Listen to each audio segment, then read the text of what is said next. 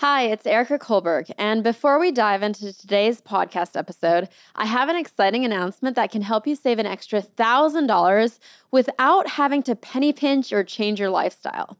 On Monday, I'm running my free five day savings challenge, where you'll discover simple and creative ways that you can save extra money every month. And whatever you want to do with that extra money is up to you. I'll just show you how to save it. The challenge is totally free to join. All you need to do is go to erika.com slash go. Erika is with a K and you can secure your spot. By the way, these strategies that you're going to discover can help you easily save money, whether you're a budgeting novice or a finance expert. And they're going to get better and better throughout the week. But I have to tell you, I'm so excited about this and don't want you to miss out. In November of last year, we ran a savings challenge and had over 200,000 people sign up. And on average, people saved $1,005 that month through what they learned in the challenge. That means our challengers collectively saved over $200 million. So trust me when I say you don't want to miss out on this one. And the deadline to sign up to be part of this free challenge is Sunday, 11:59 p.m. Eastern Time. So make sure you secure your spot and get free access today. Again, that's erika.com slash go, E-R-I-K-A dot com slash go. See you inside. I was starting to feel, I don't know, not guilty, but just a little uh, annoyed at the idea of paying a landlord and not getting any equity out of it. And I'm a big fan of investing in your backyard. Hi, my name is Rob Abasolo, and I've got a unique obsession with building tiny homes. Five years ago, I decided to try out this crazy concept where you rent out your house to strangers on this thing called Airbnb.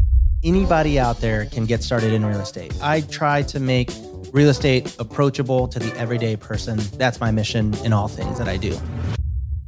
You're listening to the Erika Taught Me podcast, the number one business podcast in the US, where we talk about entrepreneurship, money, and how to improve your life and achieve success.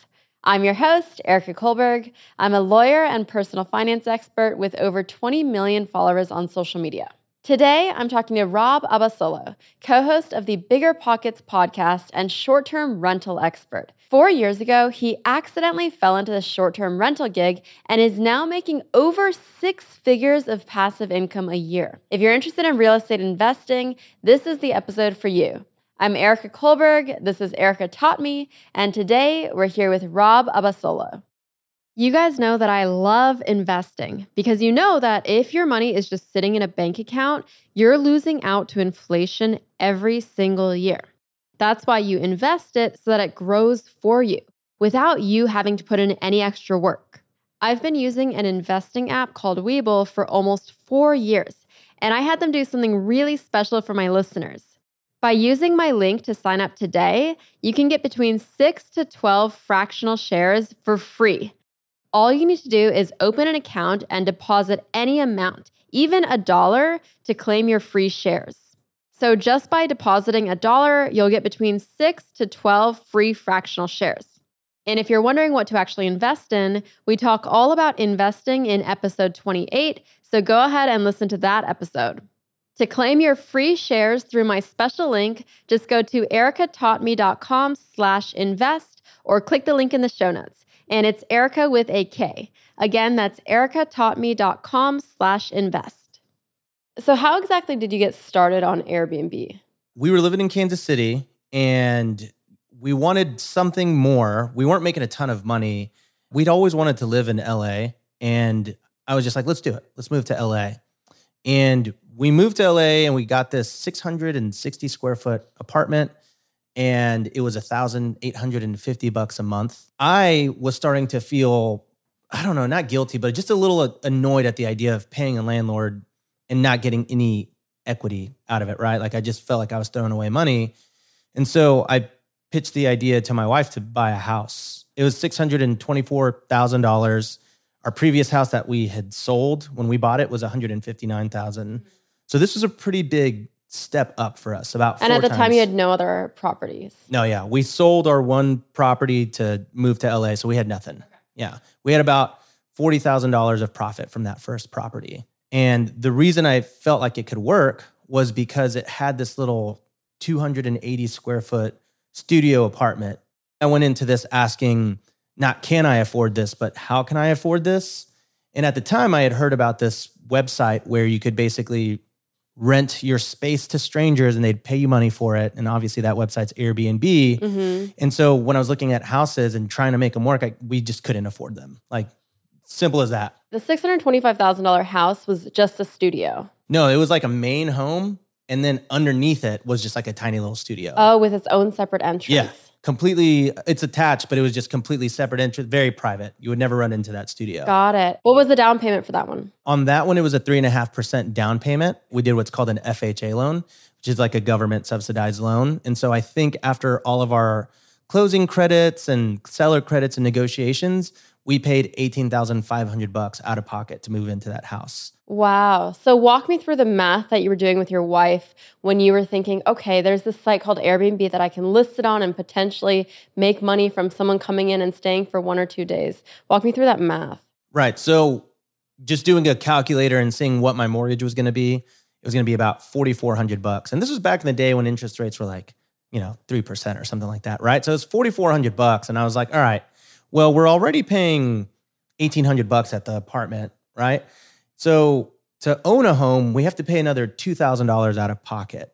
And so I was like, all right, I've already budgeted the 2000, but I saw this house and it had that studio apartment and I just started looking at neighbor neighbor Airbnbs and looking at their calendars and calculating that they were all making two to three thousand bucks a month.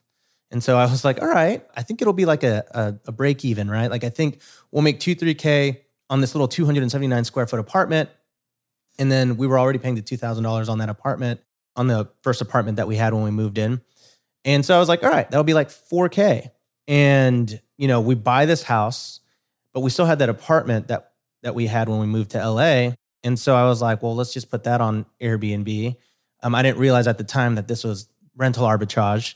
And that's effectively where you go and you rent a, an apartment and then sublease it on Airbnb. Now you have to get permission when you do this, right? So later on, we started doing more arbitrage and then having to pitch landlords. And that's a lot tougher whenever you're actually sitting with the landlord and ex- having to educate them on what Airbnb was. But regardless, we put that first apartment on Airbnb that we moved into, and that was making about one to two thousand dollars profit every single month just from that first one. wow. So between that and then the studio apartment underneath my my house, that was two to three thousand bucks. I wasn't paying a mortgage. That's crazy. So I actually have an Airbnb story. When I was in law school, I was renting the studio and I figured, well, on weekends when I'm not as busy, maybe I can go sleep with friends or sleep in the library and rent the apartment out and make some money from it. So I was an Airbnb host for a good year or so. Oh, really? Yeah, Okay. my third year. Did you do the school. cleaning or no? Actually, yes, I was the cleaner too. Oh, okay. Of Okay. course, because I was too cheap at that time to ever pay for a cleaner, so I did everything. And my first guests, I was so good. I like got fresh flowers for them. I wrote handwritten notes to them saying like, "Hope you have a great time in DC." The golden I had chocolate. Like, yeah, I was a good host. yeah, I had a buddy who similar story. He was in college. He he had a, a dorm, and he put that on Airbnb, and that dorm had this like basement under it. Like, and I my dorm actually had a basement just like this, and it was just like dark and creaky, and had like a bunch of spider webs, and uh, it was just used for like whatever storage that they had. And so he would rent his apartment or he would rent his dorm on Airbnb and just go sleep in the basement. And he said he did that for like 50 to 75% of the year. it was worth it though. Yeah. For a college kid, I mean, he was making thousands a month doing it. So yeah. he was living the high life for sure. So, what were kind of the early lessons that you learned as you started to Airbnb out your two places? Yeah. So customer service is definitely a big part of it. I mean, you know, you'll see a lot of people, and I'm part of this camp too, that that do preach that Airbnb is a very passive business, but it doesn't start out that way. If you're getting your first Airbnb or your first two or three or four, it's not passive because you're learning how to do it. And thus you're failing all the time. And I just didn't realize, I mean, back then it was actually a little easier because guests weren't quite as demanding, but I just didn't know how to automate things. So, biggest lesson for me was not automating like messaging, for example. When someone gets a reservation, I would go in and I would send them a message from my phone and be like, hey, uh, thanks for booking a, a reservation at my house. Here's the, the check in instructions. Hope you have a great time, right? And so that's doing it manually, but there are a bunch of different systems and tools and platforms that you can go into that actually will send that on your behalf at scheduled times. And same thing with like cleaners, like I was texting my cleaners and scheduling them in. And, you know, that's very easy to do when you have one. And then you get to four and five and you start, you know, things start falling through the cracks, right? Like you have to send check in instructions to people, check out instructions, guidebooks. You have to answer their questions like confirmation messages, all that stuff, right? When you're doing that with five sets of guests that are all checking in and checking out on any given day, you're going to mess up all the time. That was a big lesson for me early on was how do I automate as much as I can so that I'm not in the weeds all the time. So at that point, you were doing two different kinds of Airbnb, let's say. One was the rental arbitrage, where you didn't own the property, but you were renting it, and then you were renting, then renting it out on Airbnb to make a profit. Correct. And then the other was where you owned the property, but there was a part of the property where you could rent that out. Yeah, that's right. Mm-hmm. Was the other part of the property that where you could live? Mm-hmm. Oh, so that's where you and your wife were living. Yeah, right above the tenants. It was a two bedroom, one bath on that. It, it's a, kind of a really weird configuration, but it's LA, so houses are always on hills and stuff. So the main home was like up a flight of stairs on a hill kind of thing, and then yeah. underneath it, that extra space was like a studio apartment that's like under it. So, um, so it's like the garage, and then the apartment, and then over that was the house. If you're listening, let me guess. You have a passcode on your phone. And let me take another wild guess and say that you have a password on your computer. But why are so many of us okay just being completely unprotected online? We have no idea who has all our personal information online and whether it's the good guys or the bad guys who might be selling your information or worse. We're talking spammers, telemarketers, robocallers, people who want to know more about you and even where you live. My sister had her data leaked online, and because of that, her identity was stolen. And it was a nightmare to deal with. We had to lock down all her credit cards just for starters. That's why I'm excited to tell you about Aura, a sponsor of this episode. Aura can identify data brokers exposing your info and submit opt out requests on your behalf. When I discovered it, I knew I had to try it out just to see if my information had been leaked online, which they let me see instantly after I signed up. And get this for my audience, they're offering a free 14 day trial so you can see if your personal information has been leaked online. To find out now, go to erikataughtme.com slash aura to claim your free 14 day trial. Erika with a K and aura is spelled A U R A. Again, that's erikataughtme.com slash aura. And I'll also leave the link in the show notes. What do you think is the easier route for people to start with? Is it the rental arbitrage or is it getting the, their own property that has some kind of place that you could rent out? It's a really good question. And I think it pretty much comes down to how much money you have really getting started. So there are two camps of people uh, that are that usually get started in the world of short-term rentals in general. There are people that don't have a ton of money, right? They have like, let's say five to twenty thousand dollars to get started. And then there are people that have money to actually invest into a property, and that could cost you anywhere from 25 to 200 300000 dollars right? It's a, it's a really big range.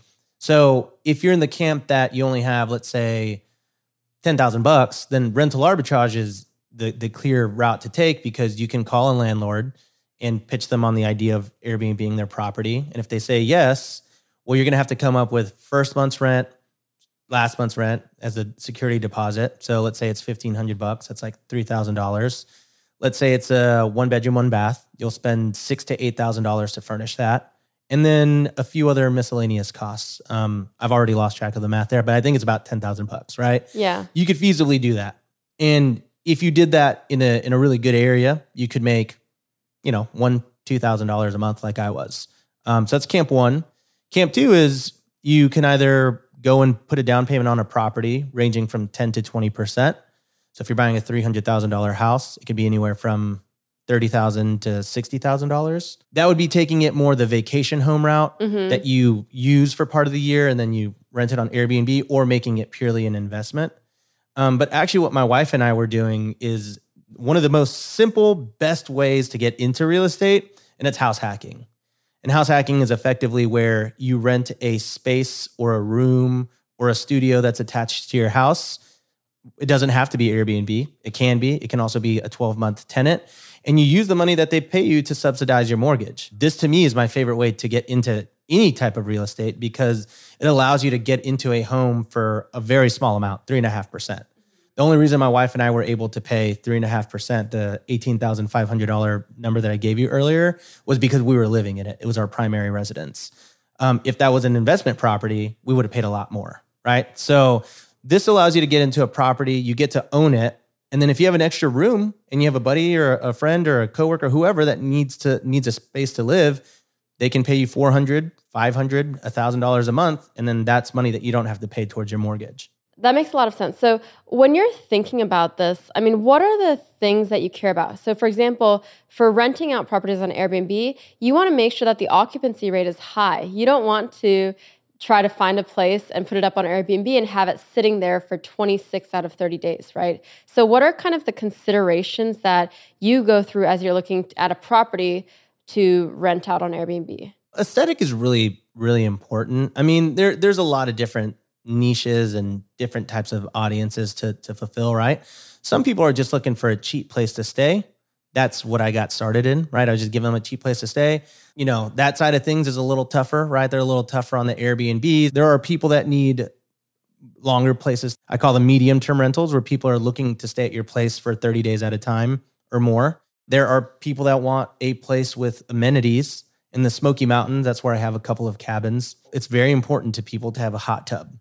And so your place, if it doesn't have a hot tub, you're just not going to make a lot of money. I've got two properties out there one of them has a hot tub, makes a lot of money. The other one doesn't, doesn't make a lot of money. I didn't realize that. And what counts as medium term rental? Yeah, that's a good question. So, short term rentals typically are anything from one to 30 days. Really, it's like one to seven days is like what a typical short term rental is going to be. But from a most cities classify it as like 30 days or less. And then anything outside of that is a long term rental. Long term rentals are typically nine to 12 month leases. We call them medium term rentals because they don't typically pan out to be nine to 12 months. They're usually a month to three months. then, if you're lucky, like me, like I've had for the past um, five months, you might find someone that comes in for like six months. And can you charge more or less for medium term rentals? I imagine for short term rentals, you'll make more per night, right? Yeah, that's right. So it's a it's a bit of a spectrum. So usually a short term rental is going to bring like three to four times what a long term rental is going to bring. And then a medium term rental is about two times more than what a long term rental will be. So if you can rent something for a thousand bucks a month as a long term rental, as a medium term rental baseline, you should be able to make like two thousand bucks. Mm-hmm. And then as a short term rental, you could probably pull in anywhere from you know twenty five hundred to four thousand dollars a month. So walk me through. I imagine you have a spreadsheet before you even think of entering into a project, you have a spreadsheet to run all of the numbers. Mm-hmm. What numbers are the most important? What are you running? Yeah, so there's a couple of things. You're trying to estimate um, effectively how much the the debt to build the house is going to cost you. So, for, for example, if I were going to go out and build that house right now, let's say it cost me 200k, I'd have to go borrow money to build that house, right? I don't just have the 200k sitting around that I would want to use for this, right? So if I'm going to do that, I'm going to pay interest on the $200,000 during the year that I'm building this tiny house. So I have to effectively add up all of the interest and all of those soft costs and hard costs that go into it. And then what I'm trying to calculate is by the end of it, am I able to pull all my equity out in a refinance and effectively pay back all of the the debt and all you know pay myself back.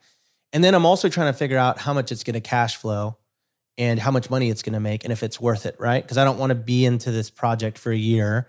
I don't want to spend like twenty, thirty thousand dollars in interest. I don't want to do all this if it's only going to make me like five hundred bucks a month, right? I mean, people do it all the time, but for me, if I'm going into a project that's going to require like, you know, one to one and a half years of my time, I want it to make me like thousands of dollars every single month. So that's something that I'm also thinking through as well. So it's it's pretty like you know, there's there's a lot of components there, right? Like the cost to build, how much money I'll make. Can I pull my original investment back out of it? Yeah. So, you know, and I say all this now, hopefully eloquently, but back then it wasn't really, you know, I wasn't thinking through all this. I was just doing it. You know, I, I when I first got started in real estate, I was like, I want to do it.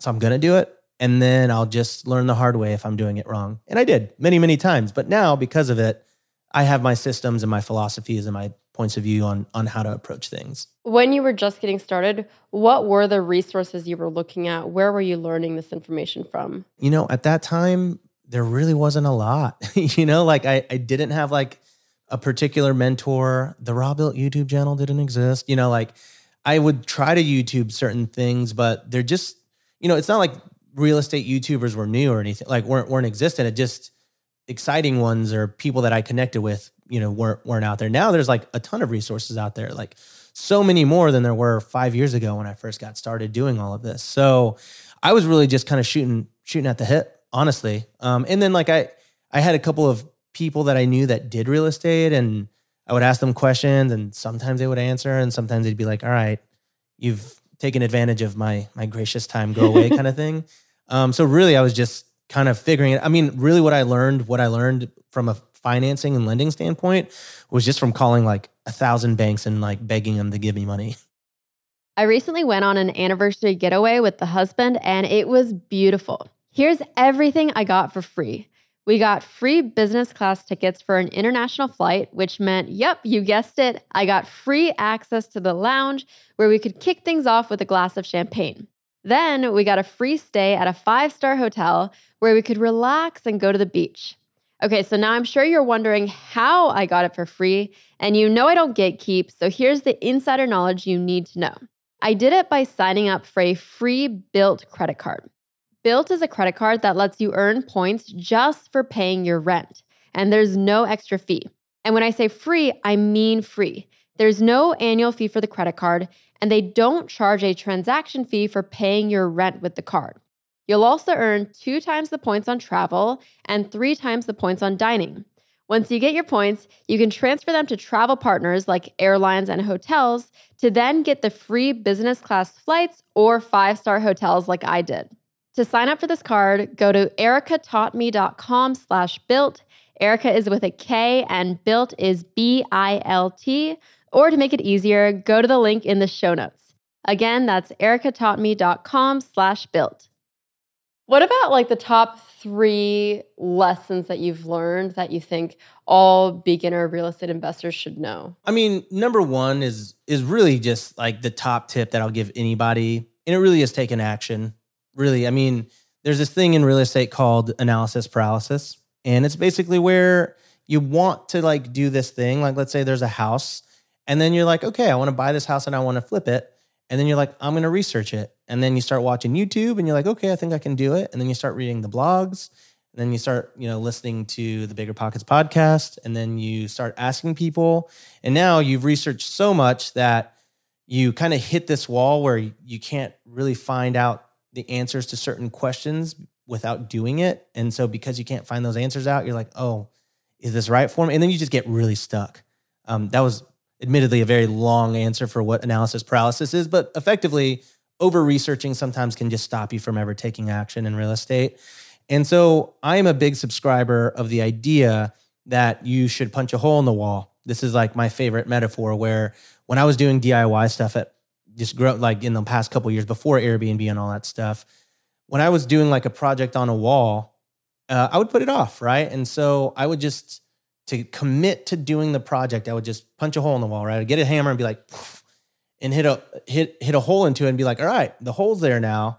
And if I don't start this project, I'm gonna have to either look at the hole or my wife will be like, hey, can you fix that? Because I don't like looking at it. So it forced me to like take the next step and like you know, kind of demo the whole thing and then actually do the project. I think real estate is very similar to that, where if you really want to do something, whether it's Airbnb, whether it's house hacking, whether it's flipping a house, whether it's buying a long term rental, you should do it and just figure it out. Like take action. Taking action can take so many forms. Like you can call a realtor and ask them questions. That's taking action. You can get a pre approval from a lender that's taking action, right? You need to do both of those things before you can make an offer on the house and make the offer on the house. And probably you're going to get a no, but that's okay because you still took action. you're like excited about it, right? And then if you put in five offers, then one will get accepted. Great. Now you're in escrow. And what's the worst that can happen? You could walk away if, if the inspection report goes bad. So it's all about like taking small steps towards a really big goal. Yeah. I think people look at real estate as this thing that's really impossible because they see the final product of something and they're like, I could never do that. But what they don't realize is that it, it took like 2,000 steps to do that. And anyone can take a tiny step, you know? Yeah. Um, so that would be like my big, big learnings, I think, from real estate is my entire portfolio. You asked where I'm at today. I've got 35 units now. Um, I'm trying to get to 100 by the end of 2023. It has all been a product of me just taking action and doing it and putting myself in a position that honestly made me a little uncomfortable because I didn't know what I was doing. And probably not the best legal advice, but it is good advice for people that want to get into real estate because if you don't just put yourself out there and take a bet on yourself, like you'll never get started. Yeah, that's really good. Number two. Number two, oh boy, okay, all right. Number two would be don't do it alone. Um, so this is a really big one. Like when you're first starting, you tend to wear a ton of hats, right? You're trying to get all of the, you know, I was I was at one time the cleaner and the concierge and like the restocker of toilet paper and all that kind of stuff, right? And you can do that for a little bit, but if you really want to scale and grow a lot bigger, you have to start relinquishing control. This is actually where I'm at in my current business, like all of my businesses, is hiring people to do all the things that I'm good at. And that's really hard. And I think it's really hard for a lot of investors because when you're getting into it and you're trying to get into real estate, you're trying to pinch pennies and you're trying to like save as much money as possible. And when you hire someone, that means that you're making less money. But if you want to flip 10 houses, you can't do all the work yourself. You have to trust other people to do it. And number three would be just having systems and processes that dictate how you run your business. For me, I have a lot of automations in place. When I get a notification from a cleaner, that gets sent over to my my assistant slash property manager. She will then order new toilet paper. It gets delivered. She lets my cleaner know. It's all an ecosystem that's based on having certain ways that you run your business and documenting them. Like I didn't have anything documented for a really, really long time.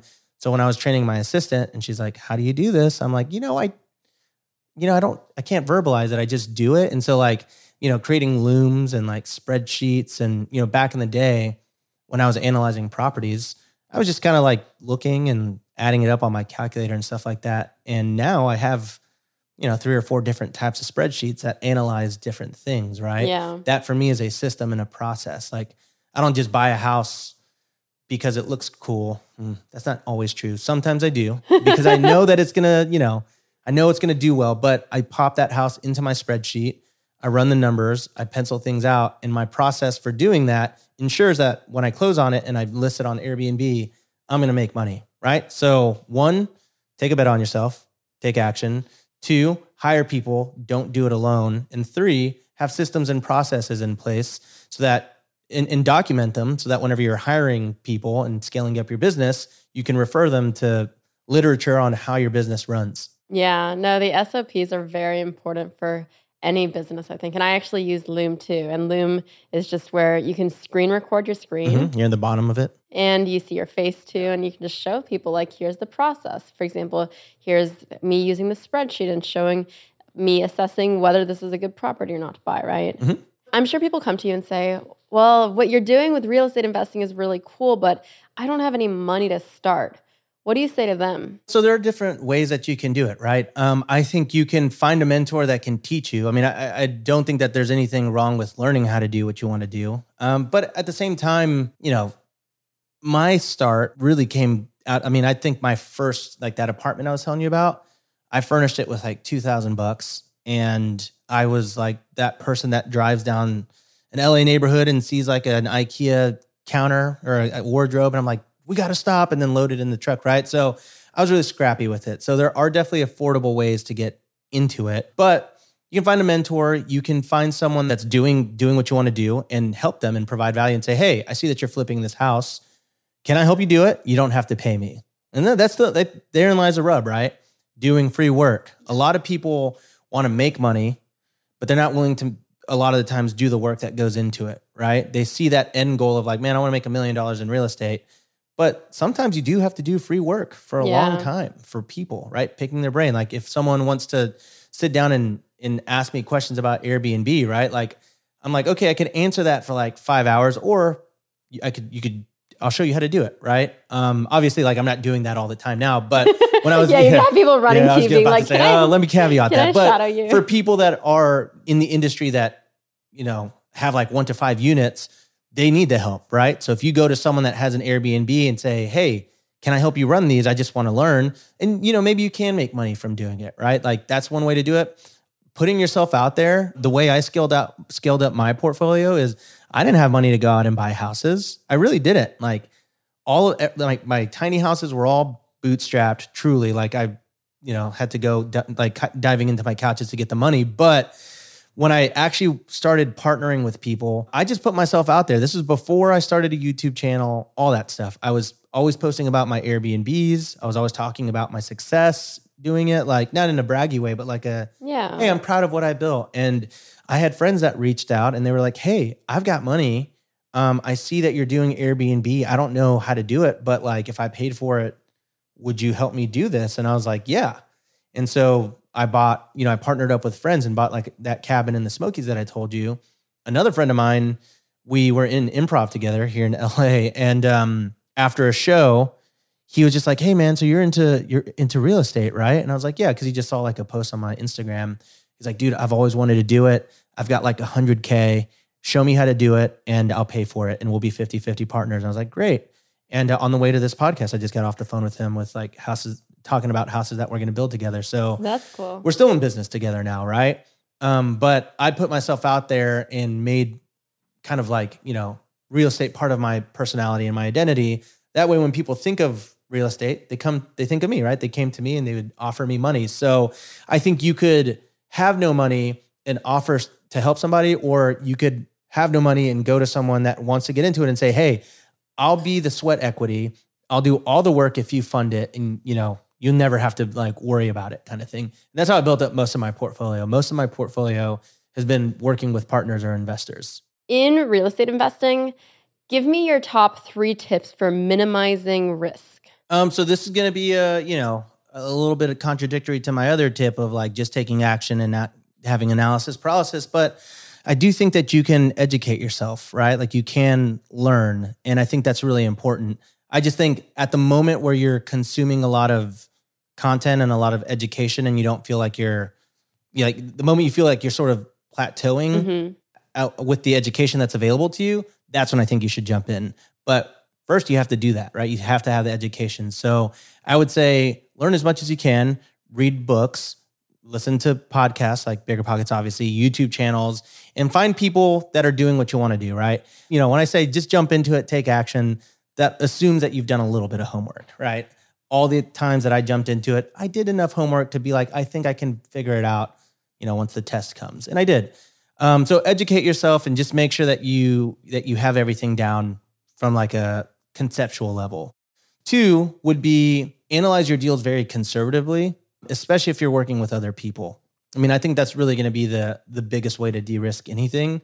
You know, when I'm analyzing my own properties, I'm willing to take swings. Um, I'm currently looking at a property. I'm in escrow on a property in Denver that, at a baseline, should break even. It, it will break even if in a medium case scenario. Could lose money, but in the best case scenario, I think it can make seventy thousand dollars a year.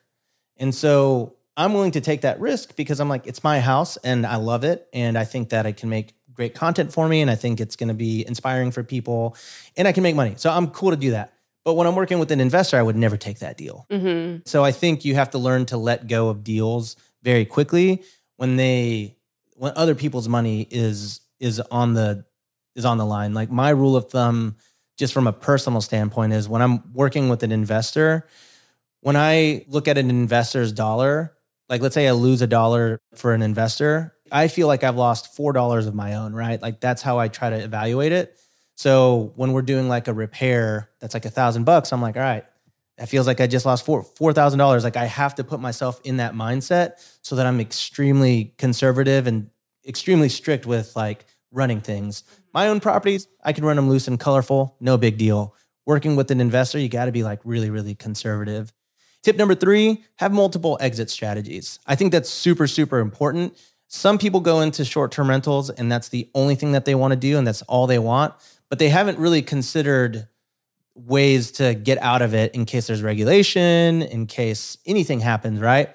And so for me, when I'm comping out a property, especially short-term rentals, I'm trying to say, okay, if I buy this this Airbnb and let's say it gets regulated from a city, can I convert it to a medium-term rental? Yes. Will I still make money? Yes. Can I convert it to a long term rental? Yes. Okay. In the case that those don't work, can I sell it and get my money back through the appreciation? Yes, I can. Okay, great. I'm going to buy this property. But if you don't have multiple ways to get out of it, then I think that's where you get into a really risky situation. Because what if you spend all your money on an investment and then it gets regulated two months later? Now you've spent, you know, possibly six figures on a down payment and twenty, thirty thousand dollars on furniture. Now you got to figure out what to do, right? And if you sell it, you might lose money if you had just purchased it like in the last three months. And so not having a backup plan there makes it really, really tough. So I try to analyze my deals to work for about three or four different scenarios. And that for me makes me feel good because I know, hey, if it doesn't work out as an Airbnb, I'll convert it to a medium term rental like I did with my my house here in LA. No, that makes a lot of sense.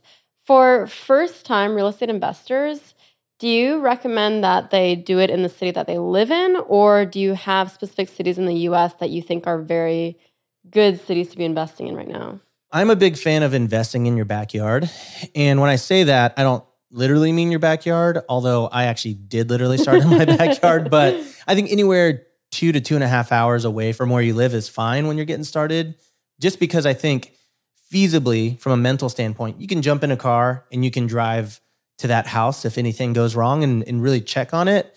Anything outside of that isn't super feasible. Uh, four hours is not just something you can do, right? That's like an eight hour round trip thing. So for me, when I was building that house in Joshua Tree, I was like, it's two and a half hours away. If it burns down, I can get there really fast, kind of thing. I never went out there once, but it was nice to know that I could. This is something that I've learned from co-host of BiggerPockets, David Greene, Long distance investing, very, very possible to do that as long as you have what we call your core four, which is like your contractor, your realtor, your loan officer, and your handyman, something like that, right? Those are the people that are really running your properties. And it's the same thing with Airbnb. I call them my Airbnb Avengers. Don't come after me, Marvel. But um, this is like my cleaner, my handyman, my landscaper, my pool guy, and probably some my uh, contractor. We'll put them in there. And when anything goes wrong in my properties, they're the ones that are going to fix it, right? Like I had a roof leak in my tiny house in Joshua Tree. I don't know how to fix a roof leak, and it was leaking from the ceiling. Who did I call? My contractor. Who did he call? His roof guy. They fixed it, right? So I think the idea of investing long distance is like really scary. Maybe you don't have to start there. I think starting in your backyard is pretty good. Like I think mm-hmm. you should mm-hmm. do that. But you could get to long distance investing very quickly because if you have people that you can depend on, they're the ones that are going to fix anything that goes wrong. I mean, at the end of the day with real estate what you're asking is who not how. Who's going to do who's going to fix this problem, not how am I going to fix it? Yeah. What other advice do you have for first timers who are just getting started? You know, my favorite, um, I, I kind of talked about this at the beginning of the, the podcast, but I'm a really big fan of house hacking. I really am. I mean, I house hacked twice or, or three times really. When I lived in Kansas City, my mortgage was 1100 bucks. Buddy moved to town. He was like, I'll pay you 400 bucks to live there. I remember he Venmoed me 400 bucks.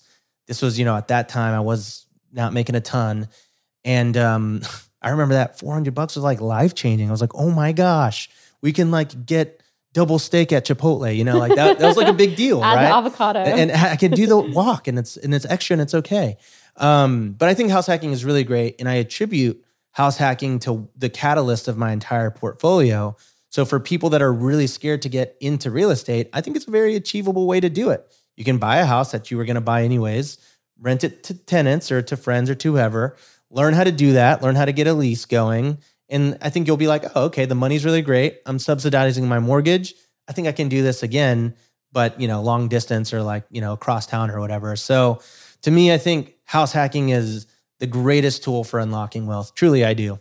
So the podcast is called Erika Taught Me, but really today is all about Rob. So what do you want people to walk away from this podcast being able to say, Rob taught me this? I want people to listen to this and say, Rob taught me that a regular person, anybody out there can get started in real estate. That that's all I want. Like I I try to make real estate approachable to the everyday person. That's my mission in all things that I do. I love that. You've done a great job today. Thank you. Thanks. I tried. I did my best. If you want to see more from Rob, you can subscribe to his YouTube channel or listen to his podcast, BiggerPockets. I'll leave the link to both in the show notes. And if you've enjoyed the podcast, please take a moment to leave a review. It really helps support the work that we're doing. Thanks for listening, and I'll talk to you next Tuesday on a brand new episode of Erika Taught Me.